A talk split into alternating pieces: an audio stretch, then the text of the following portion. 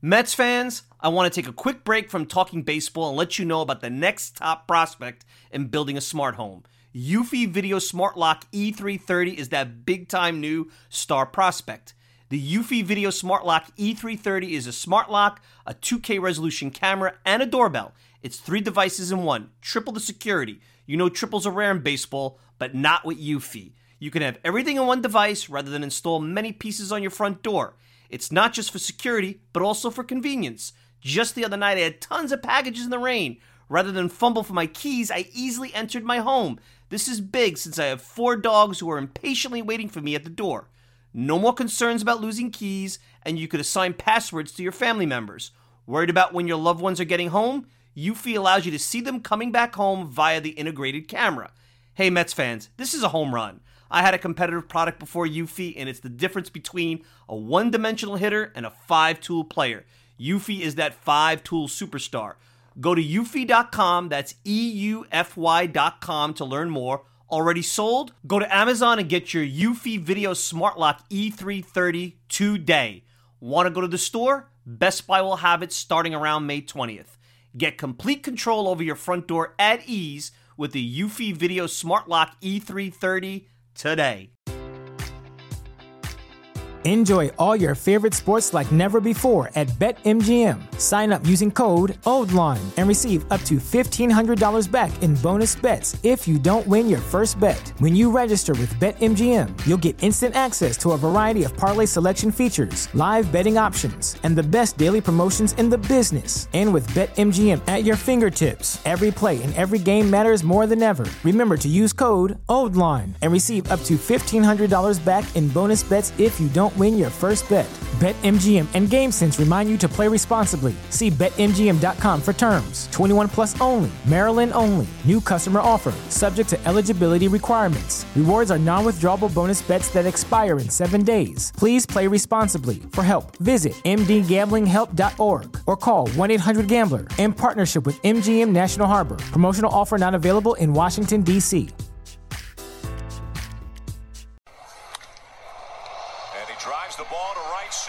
well struck, headed toward the alley, and it is gone.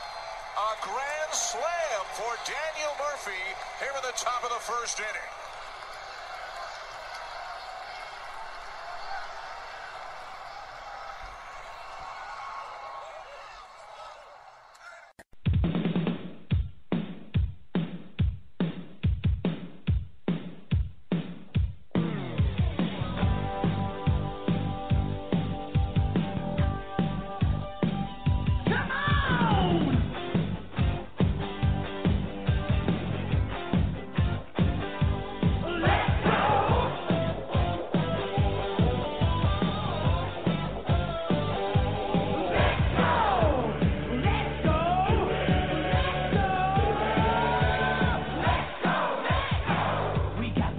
It's another edition of the Talking Mets podcast here on this Monday evening, April the 24th, 2017. Of course, you can check out the show all the time at MetsmerizedOnline.com. Send me a tweet at Mike Silva Media, and you, you can subscribe via the show to the show via iTunes, SoundCloud, Stitcher, Blog Talk Radio, pretty much whatever podcasting service you desire.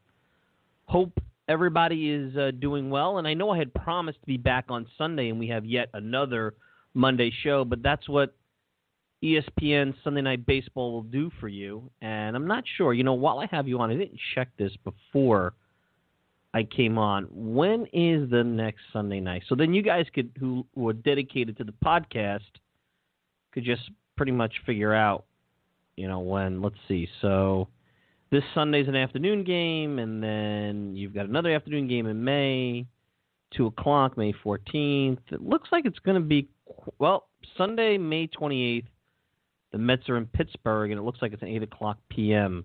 game. So that'll be the next time, and then that'll probably be a pre-recorded prior to the game because the Mets turn around and play a four o'clock game.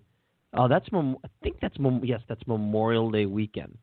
So I'll have to think of something there, Memorial Day weekend, because then the next day is Memorial Day, and the Mets are on at 4 o'clock, and holiday weekend, and I don't know how that's going to work. So next time the Mets are on late will be Memorial Day weekend. So until then, you will have me every Sunday evening. You'll have the podcast up usually by about eight nine o'clock. So we'll be back uh, to some normalcy next week. Anyway, um, had a chance to catch up before yesterday's ESPN game, which turned out to be a lost weekend for the Mets. We'll get to that in a minute, as you heard in the uh, in the intro. Daniel Murphy, uh, a big part of that.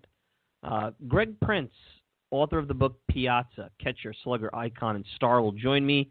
With it being the Sunday night baseball game, always tough to get a writer on and and have the content stay fresh. And certainly, uh, with the Mets getting swept by the Nationals, that's what you wanted is as fresh a content as possible. So I figured let me do a feature, and you'll hear uh, my conversation with Greg Prince prior to yesterday's Mets Nationals game. So you'll hear that in just a minute. Of course, Greg is the author of the very famous Mets blog, Faith and Fear in Flushing, that I'm sure all of you are aware of and are dedicated readers to. And we'll get into the career Piazza, uh, you know, what he took on in terms of this book and some of his thoughts, and, and maybe even what Mike, if if he's read it, what his thoughts are on how uh, Greg Prince highlighted the career Piazza and, and, and the unlikely marriage of Mike Piazza and the New York Mets, and, and a marriage that almost became a divorce pretty quickly. So you'll hear from Greg Prince in just a little bit.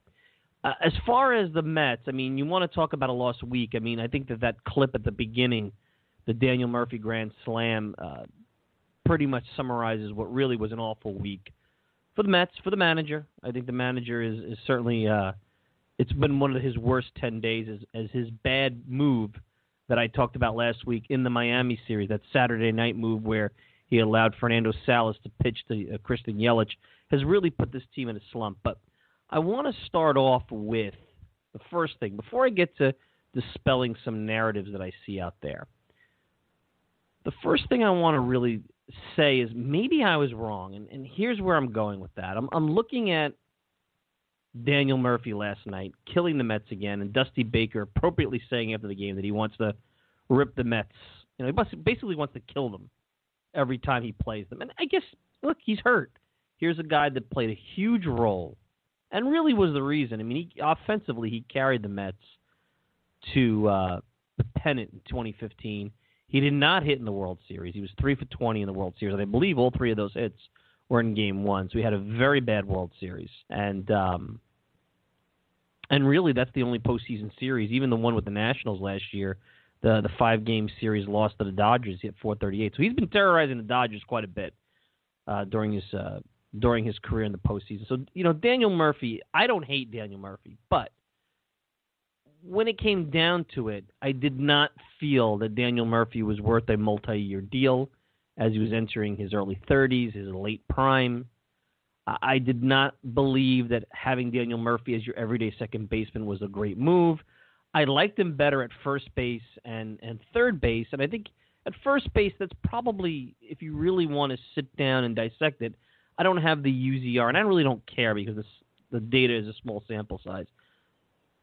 I think that's his best position. Although he played a pretty decent third base, he has a good arm, and and you saw a little bit of that in 2015 as he as he moved around some positions at various points of the season.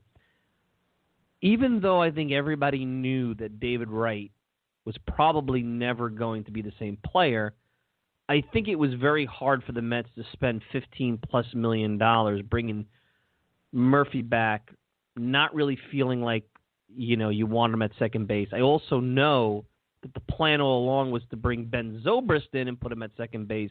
Was more of a Sandy Alderson type of hitter, a versatile guy, an on base guy, a guy that had a lot of contact that really played well in that very same World Series. So so basically they had moved on from Murphy way before anything. Now here's the other thing: if they bring Murphy back at 15 million, even if he has the qualifying offer after 2015. Uh, who knows what the Cespedes situation is? And Murphy without Cespedes, it's it's it doesn't make sense here. I mean, you, you got to have really both to to really make this work. And if you're going to choose, Cespedes by far is the more impactful hitter. Although you know you start to look at the numbers here, it's basically Murphy maybe the left-handed version of Cespedes and vice versa there.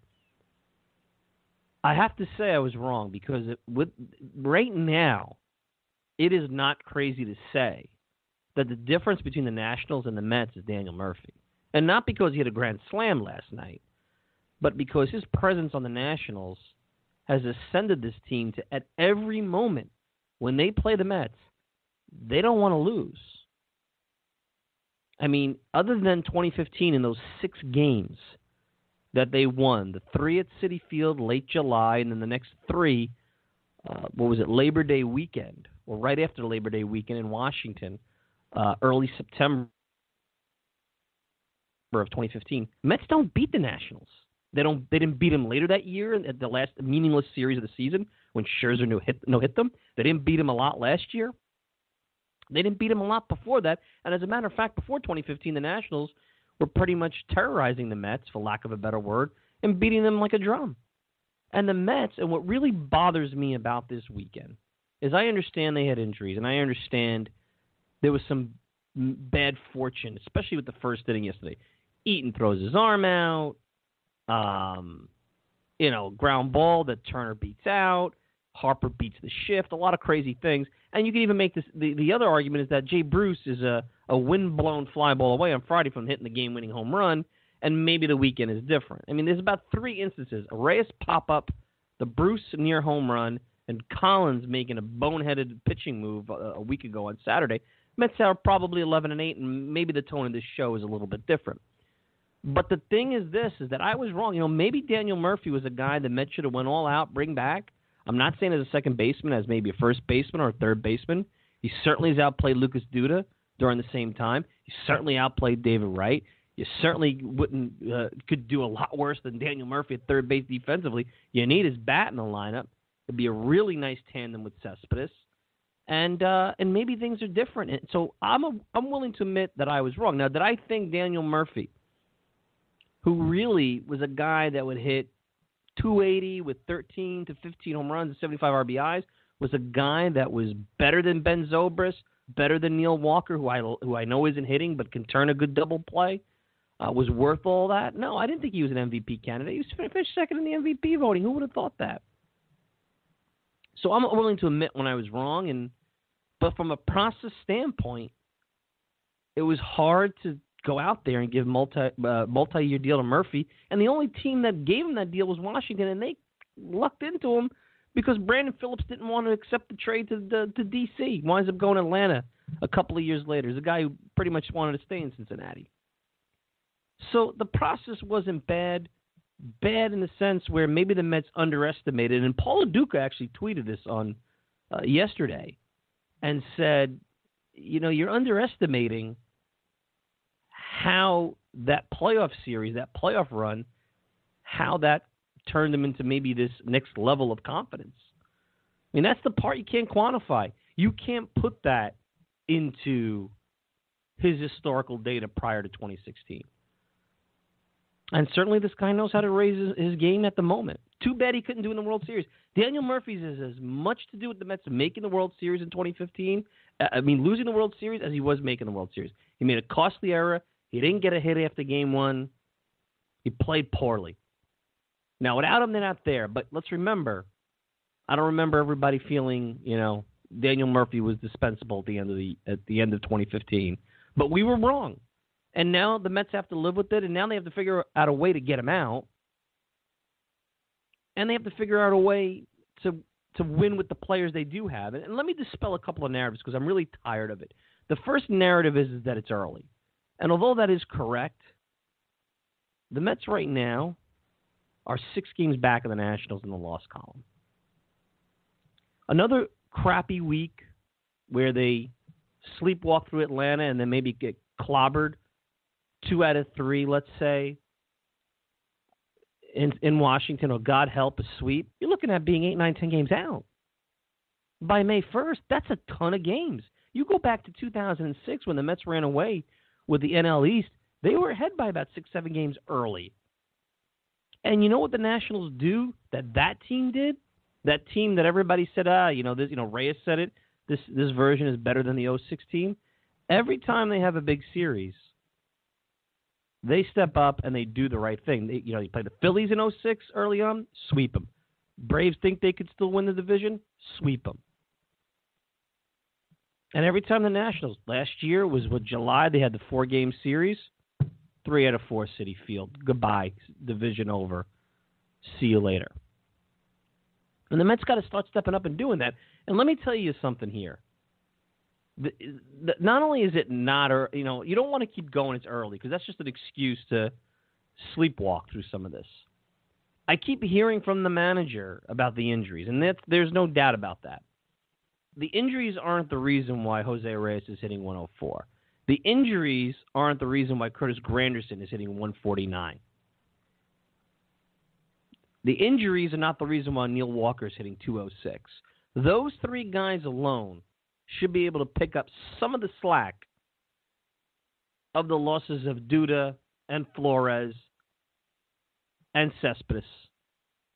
You still have Conforto coming in, who's their best hitter so far, even better than Cespedes so far, the way he's playing. So it's not like you haven't gotten anything. Now, by the way, injuries are not the reason why Juan Lagares is hitting 111. I mean, you've got four players in that lineup that are hitting like pitchers. As a matter of fact, you probably want some of the Mets pitchers up, like Syndergaard. And it's a shame because they have the best pitching staff right now in the National League.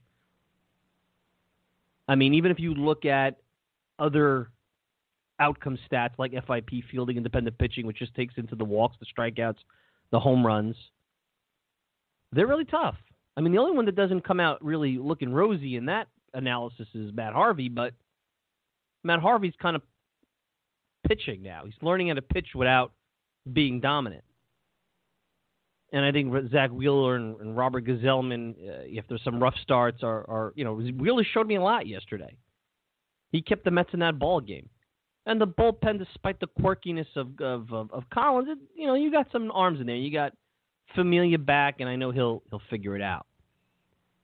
But I'm tired of the manager talking about injuries, and I'm tired of, of you know you even got people now saying, well, you know maybe they fired Kevin Long, the hitting coach. They did that already, guys. Guess who's the next to go if this thing doesn't turn around? It's not the hitting coach. It's the manager. Unless Sandy Koufax, who apparently runs things around here, decides that it's not right yet to fire Terry you know, the next guy to go, if this thing is floundering in about two to three weeks, and, and the play, it's not only the record, the play is abysmal, the boneheadedness continues. I mean, you can't totally criticize him for the Smoker to Zimmerman, and I understand Smoker's been tough on righties, but you saw how well Zimmerman's hitting left-handed pitching. He's always leaving the guy in in the bad matchup to get to the good matchup. By the time he gets to the Murphy matchup, the game, you know, the inning, the game's out of hand. You have Familia. That's what you're going to use him for. He's not going to close. You bring him in to get the righty out. You saw how Zimmerman looked against that. Anyway, that's where the Mets are at. There's not much more to say. There's not much more to say really on this point. So anyway, um, let's take a quick break. When I return, you'll hear my interview with Greg Prince, author of the book Piazza, Catcher, Slugger, Icon, Star. I had a chance to catch up with him prior to uh, ESPN Sunday Night Baseball, and uh, we'll talk a little bit about that, and uh, we'll be right back. Hey, Mets fans, I'm going to let you in on a little secret. If you're looking for the best unbiased and independent coverage of the New York Mets, then look no further than MetsmerizedOnline.com. Metsmerized Online is the go to place for comprehensive Mets coverage, including exclusive interviews, daily original articles, great weekly features, in depth analysis, minor league reports, game by game breakdowns, and so much more. Find out why thousands of fans turn to Metsmerized Online every day to get the latest news and opinions about the Mets. Coming from an impressive staff of the most passionate fans and skilled writers ever assembled, all in one place. Check it out for yourselves, Mets fans. Go to MetsmerizedOnline.com right now. That's Mets, M E R I Z E D, online.com, and get mesmerized today.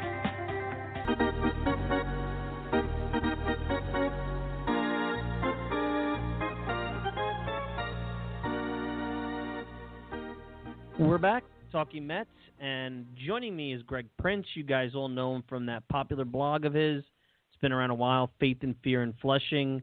Uh, author tons of books. You probably have read them. Amazing Again, Faith and Fear in Flushing, The Happiest Recap. And joining us tonight to talk about his latest book, Piazza, Catcher Slugger Icon Star, came out last month. Uh, Greg, Mike Silva, how you doing tonight? How, how's everything going? I'm fine, Mike. Thanks for having me on. N- not a problem. Hey, what's worse, Greg? Is it the Saturday, uh, Sunday night baseball waiting all day, or the actual game? Everyone's everyone's cringing, preparing for the worst. Mets Nationals tonight on ESPN. Uh, I see, the ESPN part, unfortunately, may push the uh, the scales in in the direction of the actual game, but it is uh, a, a little unnatural, even after all these years of having to spend a sunny spring Sunday waiting around for your team to play baseball until it's nice and dark and even colder. But uh, that's the schedule for you. So uh, let's let's get a game in at some point soon. And and don't forget, you have that little box strike zone that you get to watch all night tonight, right? So you got that you got that little goodie waiting for you. Yeah, I've got a radio probably uh, with my name on it, and uh, Howie Rose and Josh Lewin coming out of it and paying as little attention to the TV as I can. Not probably. I hear you on that. And uh, by the way, if you want to follow Greg, I'm sure you you know, but he, he's on Twitter at Greg underscore Prince, and uh, he had an interesting tweet, uh, and and it made me think of this book, uh, kind of in a roundabout way. Someone tweeted at me that, hey, what's what was bigger heartbreak? Was it Kenny Rogers walking in the winning, winning run, or was it uh, the Beltran strike three? And I said the Beltran strike three, but but I then I thought about those, and it's amazing that it's about 20 years, almost 20 years ago. Those 98 to 2000, 2001 Mets with Piazza uh, the star of your book. And I got to tell you, those are going to go down, at least for me, 99 especially, with some of the f- most fun seasons uh, that I've seen watching this team. And um, I was wondering, as you wrote this book, which focused on Piazza, were you thinking of that era, thinking of those teams? And I guess I'll ask you the question. I mean, I know it's hard to pick. Which was harder for you, the Beltran strike three or, or losing in '99 with Kenny Rogers to the Braves? I think that the harder one was 2006 because I really believed we were going all the way, and you know I I thought the stars were aligned. 20th anniversary of '86, uh, in first place from Game Three on, so many good things, and then unfortunately just kind of ended. 99, I will agree with you, and so many others, which is part of the reason I pursued the book uh, I think on, on some level may have been the most fun and rewarding season without a world championship that we as Mets fans have ever had. Uh, the ending, the the four balls Kenny Rogers threw in that whole bottom of the 11th at Turner Field was of course heartbreaking, but there was something about it that kind of dissipated after the fact. I thought and we just had this incredible ride to look back on. And of, of all the years that uh, I cover in this book, which is essentially Piazza's career in the National League, um, you know, that was the fun one for for all of us. Uh, you know, a lot of drama, a lot of melodrama, I suppose. But uh, you know, there was just there was something about that team that just just kept you on the edge of your seat, really, for those four years that you mentioned. Uh, I, I really wished, you know, again in the uh, in the aftermath of Ball Four, of course, I wished that uh, the result had been different. I wished they were in the World Series a couple of nights later, but uh, you can't always get what you want, as somebody said. So we came about as close as we could without it being uh, completely. Uh, I won't say Won't say not heartbreaking, but but not as spirit crushing as some other losses have been. Uh, with me, Greg Prince, author of the book Piazza and you all know him from his blog Faith and Fear in Flushing on Twitter at Greg underscore Prince, and not a bigger Mets fan out there. If you had told me, and I remember, I remember exactly where I was. There's, as a sports fan, there are certain moments where you just remember. You remember where you were, what was going on, and I remember when I found out, and I found out the old school way back then that Mike Piazza was traded to the Mets on the radio in my car on the Van Wyck Expressway, uh, not too far from Shea Stadium. But if you had told me that summer of 98 that not only would Mike Piazza have resigned with the Mets, but would go into the Hall of Fame as a member of the Mets and have the connection where the fans, for the better part of, uh, you know, three to five years, really stumped for him to get into the Hall of Fame and defended him against some of the uh, accusations out there about his steroid use, or obviously not, no, not proven, but alleged steroid use. I would have thought you were crazy because – all that first summer when Piazza came over, it was about the booing It was about him being a mercenary, uh, him underachieving. When you look at the numbers, thinking of him underachieving, even before the big September, which really was when this love affair uh, that that that season started, uh, he still had some great numbers. And I think in context, it was amazing how unappreciative Mets fans were because this team was a nice little team in '97 and early '98, but it wasn't certainly a team that you would describe as good uh, or contending, I should say. So it's it's interesting how far things have come with Mike Piazza and Mets fans, even to this day, where uh, you could tell Piazza loves being uh, part of this family. Yeah, I think that's one of the things that helped inform the book. One of the reasons there there was a book is that you had this guy who you know started his baseball journey as you know a stranger. He was not a Met, and the only time we had any reason to think of him was when he came in with the Dodgers or the Mets went to L.A. and he usually hit very well. Uh, you you fast forward five years and you have, as you said, this team that was sort of on the cusp of you know I think contention is a fair word. They were in the wild card race in '97 up till the last couple of weeks, and they got off to a better than 500 start in '98, but they were just lacking that certain something, and that is what Piazza brought. And I, I think the reaction that once the euphoria wore off after those first couple of weeks of oh my god we got Mike Piazza, the reaction that wasn't necessarily patient, I think was was partly just the the, the atmosphere you had in New York if you were a Mets fan, because if you weren't dealing with the reality of the Yankees in your life, whether that was legitimate or not, you, you brought it on yourself, your neighbors, your coworkers, people you went to school with, whatever, uh, who were Yankee fans, making your life less than optimal, let's say.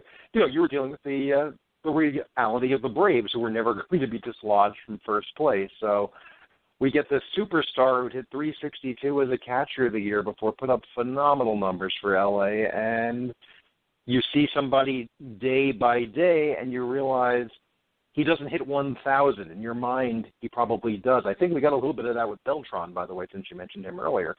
But um, you know, Mike, to his credit, not only hung in there and you know beat beat back whatever demons were out there in '98 and had that great stretch drive. You know, he said in, in I believe the exact quote was, uh, "If I'm going to get booed, I want to get booed by the best, so I might as well stick around New York." Certainly could have gotten paid anywhere, and he would have produced anywhere, but you know he got a sense of the electricity that surrounds Mets baseball and sports in New York, and you know he certainly added to it. Um, you know he was willing to take on the challenge, and I, I think there's just something about him that that loves the idea of being part of a family, and that's what he has become. He's uh, you know now that Thomas Seaver isn't around that much anymore, he really you know has taken on that role as kind of the legend in residence when when he shows up, when they have some reason to honor him, or just to have a you know a retired superstar in our midst. So um, you know it, it wasn't an obvious fit, but you know hindsight certainly proves that it was it was the perfect fit. And in context, if you go back in time, it was a while since the Mets had that kind of marquee star. Now they had some nice players. They had John Olerud and Bernard Gilkey, and they had Jeff Kent before he became Jeff Kent, of course. Uh, you know, Al Leiter was on the team, and, and the Mets still had some pitching, you know, Doc and Viola after Strawberry left, but they didn't have that slugger, they didn't have that star. And as you said, this is before David Wright, this is before Beltran, this is before uh, uh, uh, uh, you know Delgado, and way before Cespedes. And you know, here you go. You know, it's been a while. It was eight years since Strawberry had left, and you know, it was almost like the fans forgot what having a slugger was about because they had very good hitters, but they had no no no no core. You might say Todd Hundley, but Todd Hundley was he wasn't Piazza when when you think about it. So that was the interesting part. You kind of did have a slugger, but it didn't feel the same as Mike Piazza. He was the first since Strawberry that brought that component, that that must see at bat, uh, you know, to the to, to the viewing experience of, of watching the Mets. Yeah, I mean, certainly if Hundley had not been injured, I don't think Piazza ever becomes a Met in 1998. You needed so many dominoes to fall whether it, it was Hundley's injury that was going to keep him out for several months, and the fact that the Mets couldn't really get by on that steady diet of Tim Spehr and Alberto Castillo and a few other guys. Um, you had, you know, the the Dodgers being bought by Fox and they deciding to tangle themselves up in a contract dispute with their best player and their best player, quite frankly, being unhappy with you know pretty good offer that he was made, and you had the the X factor of the Florida Marlins uh, being you know for sale and wanting to cut payroll and being happy for the opportunity to get rid of a bunch of salaries, take Piazza's on, and then kind of serve as a way station, and all of that added up to this commodity the Mets indeed had not had. I mean, the, the book starts in 92 and 93, partly because that's when Piazza's career begins, but partly because uh, at the same time that the first Met to go into the Hall of Fame as a Met, Tom Seaver, is being inducted, the, the Met organization on and off the field is just falling apart in every way possible. You know, it really is the last embers of that 86 era going out. And, you know, the, the team went through so many machinations and just you know couldn't get out of its own way. And then you know after 93 throughout the mid 90s just kind of trying to climb out of a hole with limited star power to to put it kindly. And you know, the, the interesting parallel between Strawberry and Piazza I think is that Strawberry for the most part was surrounded by other superstars when he was at his peak. You know, you had Gary Carter and Keith Hernandez, you had Dwight Gooden, and you had some really strong players, uh, and which is why Darryl Strawberry after his rookie year was always in a pennant race with the Mets. You know, Piazza had good complementary players, and they would bring in more good complementary players, some of whom had some of their best years, uh, you know, 98, 99, and 2000. But really, it was Piazza and everybody else. I, I don't think that was really a matter of ego on his part. It's just the way things went. It, I, I look at it this way. I, I think about my my sister and her husband, neither of whom were baseball fans, and the one Met they could always name back in those days was Mike Piazza. He was the Met for people who had no idea who the Mets were and who was on them. And uh, so, you know, you had that, that and you had the personality that he brought, or at least the symbol uh, that he became. And it certainly, uh, certainly worked out. With me, Greg Prince author of the book Piazza, and uh, he's catching up with me here before the Mets take on the Nationals on uh, one of these Sunday night games uh, that we'll be exposed to uh, this year. You know, Greg, did you learn anything new about Piazza doing your research for the book? Uh, even for a diehard fan like yourself, someone who covers the team as well, you know, there's always, I would think, a nugget or two, or maybe a story that you like. I just didn't know that, and I'm curious. Did you did that come about while you were doing this project? I think the thing that was interesting was that, that period when he first comes over and you know which which is often characterized as his struggle. I mean, he was putting up, as you said, great numbers. Um, the fact that he you know was putting up really representative numbers until really until he got injured in 2003 and just had the had those tough times the last couple of years I think more than discovering was just sort of being being made aware again of when I think he sort of became the guy we were never going to let go of. And to me, that was the second half of his last year in 2005, uh, when you know for the first time during his tenure he was no longer the headline act because that was the year. Beltran had been brought in, Pedro Martinez had been brought in, uh, David Wright and Jose Reyes were emerging as young stars, and Piazza at that point was kind of an afterthought to the operation. And once it seemed that people, Mets fans, stopped having expectations, uh, you know, the, the the farewell tour began in earnest in the second half of that season, where he was just, you know, followed around by standing ovations every time he showed his face at Shea Stadium, and then certainly anytime he got a big hit uh, and he did have a, a nice little run in the second half. Um, you know, it, it was as if we were getting to say goodbye to a player for the first time. Because if you think about the Mets, they have not done goodbyes to their players. I was going to say they haven't done them well. They haven't done them at all because whether it's just a matter of business players, you know, are done with their contracts and you know see you later, or it's just a matter of they they can't be bothered. Um, we never had anything like that. You you know we we all know about how how Seaver was not once, not twice, but really th- three times, uh, kind of left unceremoniously. And you think of the guys from the '86 team and the rest of the guys from the '69, '73 teams, and how it was always like, "See you later." No, the, the Mets did right by Piazza on his last day, and the fans did right, and you know it all kind of climaxed the final game at Shea Stadium, October second, two thousand five. You know, he comes out. They play a video in the seventh inning stretch, and there's like a seven-minute ovation. It's, it's it's incredible to watch again. I was there, and it was incredible to live through. Uh, and I, and I think that really convinced Mike to a certain degree, if he wasn't already convinced, of what he meant to Mets fans and reminded Mets fans what Mike meant to them. And I, I think that, and then you know the way he came back with the Padres the next year, and, and was still bathed in applause, uh, kind of set the stage for the rest of his post-Met life, if you will. And I think that sort of was a harbinger of why we took it so personally, as we will, uh, when he did not go into the Hall of Fame the first few times, and why there was, you know, general sense of celebration beyond just, hey, that's nice that Mike Piazza was going to go into the Hall of Fame and have his number retired. Did you get any feedback from Piazza? Did he read the book? Do you have any kind of idea if he even knows about the book? I mean, I know he's out, you know, owns a Italian soccer team, and I know he's involved with the Mets. I don't know how involved he is with with this kind of thing. Is there any feedback you got from the Piazza camp on the book? Uh, I have not as of yet. I haven't sought it out. I might at some point uh, do my best to uh, get him a copy and uh, his people. Uh, you know, I decided I wanted to write this book as a fan who lived through it.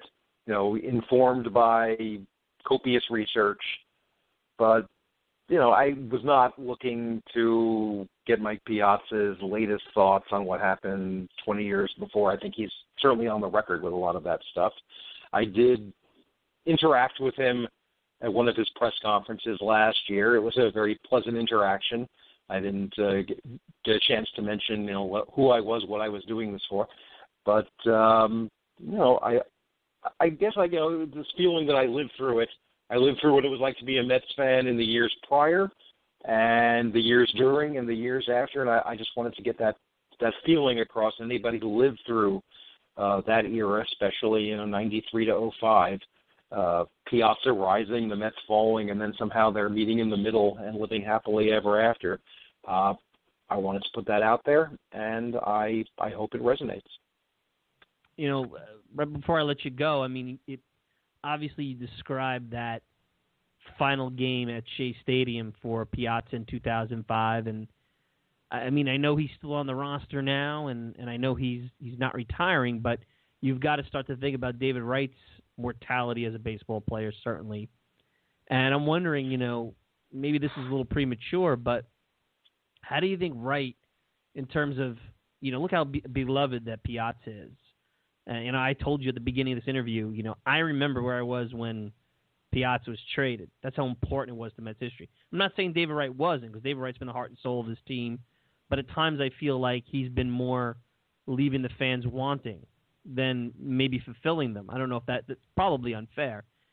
Does it make you think going through this whole Piazza thing about Wright and his place with the Mets? Because even if he does come back on the field, he's never going to be the same elite player that he once was, and and you kind of could start looking at Wright in the past tense, certainly as a star, um, and see how he compares, or will he be another generation's Piazza or Seaver or or something along those lines? Yeah, I think Wright is a somewhat different case in that he has been a Met his entire adult life, uh, and you know, as he will tell you, grew up rooting for the Mets as a kid in Virginia, going to see the Norfolk Tides. Um, and he had every opportunity to leave at some point, and he didn't. And unfortunately, his reward has been to be injured most of the last three seasons, including this one. Um, you know, a lot of people you know grew up with David Wright at this point, uh, which is hard for depending on what your age is to fathom that uh, you know he's now the guy people grew up with. But it's true. I don't, I think the other problem for David Wright, uh, away from whatever you would characterize his performance as, is that most of the years he was excelling. The Mets weren't doing very well, so there was no spotlight. And you know, when Piazza was doing his thing, you know, at, at its peak, 98, 99, 2000, September of 2001, the Mets were playing for something. Uh, you know, P, excuse me, Wright's best years were, you know, in conjunction with, you know, with Beltran, Reyes, Delgado, what have you. And then the team fell off the cliff, and it was just David Wright and a cast of supporting players, many of them just were kind of coming and going. Finally, you know, he has kind of a one shining moment uh, from August to October of 2015, and it was a beautiful thing. And I think everybody you know, when he hits the home run in the World Series, the first World Series game at Citi Field, uh, you know, you you had to have felt something as a Mets fan because it was David Wright, and he had been working for at that point 12 seasons to be in that position. I, I think when when the time comes, uh, you know, he will be on that, shall we say, Mount Rushmore of Mets. Uh, you know, led the team for so long, owns just about every record that he could possibly own and has been, you know, the number one solid citizen, let alone captain. Uh, I've yet to hear a bad word uh, muttered anonymously or on the record from anybody who has, you know, played with David Wright, uh, dealt with David Wright, managed David Wright. So, you know, when his day comes, it'll, it'll be different than with Piazza for the simple reason that there there won't be, unfortunately, for the way things turned out, uh, Uh, you know, there won't be the conjunction of, and he's going to the Hall of Fame. That's just not going to happen unless there is some remarkable medical comeback in, in his, his future. But you know, within the context of the Mets and all the things you can do for your own in terms of number five and the team Hall of Fame, I'm sure all that will be coming, and I hope uh, you know, whatever he decides to do with his life, that uh, you know, every he is given every opportunity to to be a part of this organization for as long as he wants to be. So, what's coming up for you, Greg? I know you're out there promoting the book, uh, obviously, Faith and Fear in Flushing, 2017 Mets. Uh, you know, anything, any projects you have on the hopper, anything you got going on that you want the listeners to know about? Oh, right now, just try, trying to figure those things out. And uh, as you mentioned, Sunday night baseball tonight. Going to write that up for a good old Faith and Fear. And um, yeah, I've got uh, I have a um, appearance at the Bergino Baseball Clubhouse coming on the uh, on the 40th anniversary of Tom Seaver's trade to Cincinnati. Wow! Oddly enough, June June 15th, uh, I will be there to talk about Piazza uh, with Jay Goldberg, the owner of uh, Bergino in Manhattan, and to you know sign copies and Q and A and that sort of thing. And hopefully, we'll have some other things to uh, to, to mention on the blog. But otherwise, uh, f- figuring out uh, what, what's next, I suppose. Well, enjoy Sunday Night Baseball. Enjoy the strike zone and mute it and listen to Howie and Josh. And hopefully, you sync things up close enough so it, it's not too wonky. But uh, hey, there's a lot worse things that you could go through. If the worst thing you can is Sunday Night Baseball, you're in pretty good shape as a baseball fan, so you can't complain. That means your team is good, right, Greg? It's still a Mets game. All right. Enjoy the rest of your Sunday. Thanks so much for being generous with your time on the weekend, and we'll uh, we'll catch up again. Thank you very much, Mike. Great being with you. And that's Greg Prince. Faith and Fear in Flushing at Greg underscore Prince is the handle, and uh, appreciate him coming on and, and joining us here prior to uh, to Sunday Night Baseball. Uh, we'll be back right after this. Hey, Mets fans, I'm going to let you in on a little secret. If you're looking for the best unbiased and independent coverage of the New York Mets, then look no further than MetsmerizedOnline.com. Metsmerized Online is the go to place for comprehensive Mets coverage, including exclusive interviews, daily original articles, great weekly features, in depth analysis, minor league reports, game by game breakdowns, and so much more. Find out why thousands of fans turn to Metsmerized Online every day to get the latest news and opinions about the Mets. Coming from an impressive staff of the most passionate fans and skilled writers ever assembled, all in one place. Check it out for yourselves, Mets fans. Go to MetsmerizedOnline.com right now. That's Mets, M E R I Z E D, online.com, and get Metsmerized today.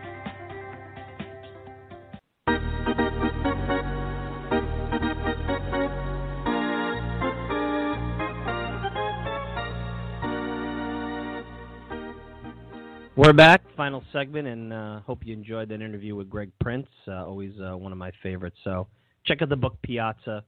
I think uh, I think you'll enjoy it. Piazza, Catcher Slugger Icon Star, and you can get it on Amazon and wherever uh, wherever books are sold. So anyway, uh, hope you enjoyed the show. I know a little bit tough with the uh, the Sunday night baseball scenario, but I'll be back regular time next week, hoping to have you know here's a little tease. Uh, Keith Law, who's got a book out, uh, Smart Baseball, hoping to have him join me next week. So you'll have Keith Law on next week's show. Let's hope. Knock on wood, have that scheduled, and we'll see how that goes. Of course, I want to thank Greg Prince. You can check him out on Twitter at Greg underscore Prince and check out his book Piazza, Catcher Slugger Icon Star. You can check me out on MetsmerizedOnline.com all the time. Check me out on Twitter at Mike Silva Media. And you can get the show on iTunes, SoundCloud, Stitcher, Blog Talk Radio, pretty much whatever po- podcasting service you desire. I'm your host, Mike Silva. Hope you have a great rest of the week. Enjoy the rest of your Monday night. I'll be back on Sunday, regular time. Take care.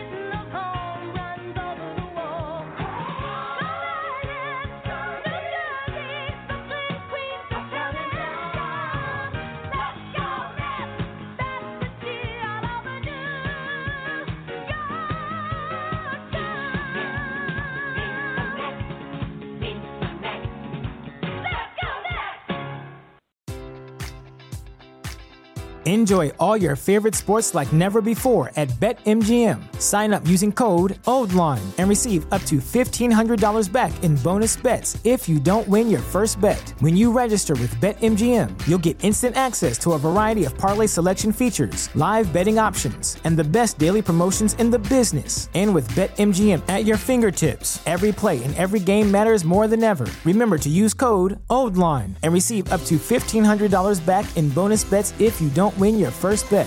BetMGM and GameSense remind you to play responsibly. See BetMGM.com for terms. 21 plus only, Maryland only. New customer offer, subject to eligibility requirements. Rewards are non withdrawable bonus bets that expire in seven days. Please play responsibly. For help, visit mdgamblinghelp.org or call 1 800 Gambler in partnership with MGM National Harbor. Promotional offer not available in Washington, D.C. Brain fog, insomnia, moodiness, weight gain. Maybe you think they're just part of getting older, but MIDI Health understands that for women over 40, they can all connect to menopause. It's at the root of dozens of symptoms we experience, not just hot flashes. MIDI clinicians are menopause experts, offering safe, effective, FDA approved solutions covered by insurance. 91% of MIDI patients get relief from symptoms within just two months. Book your virtual visit today at joinmidi.com.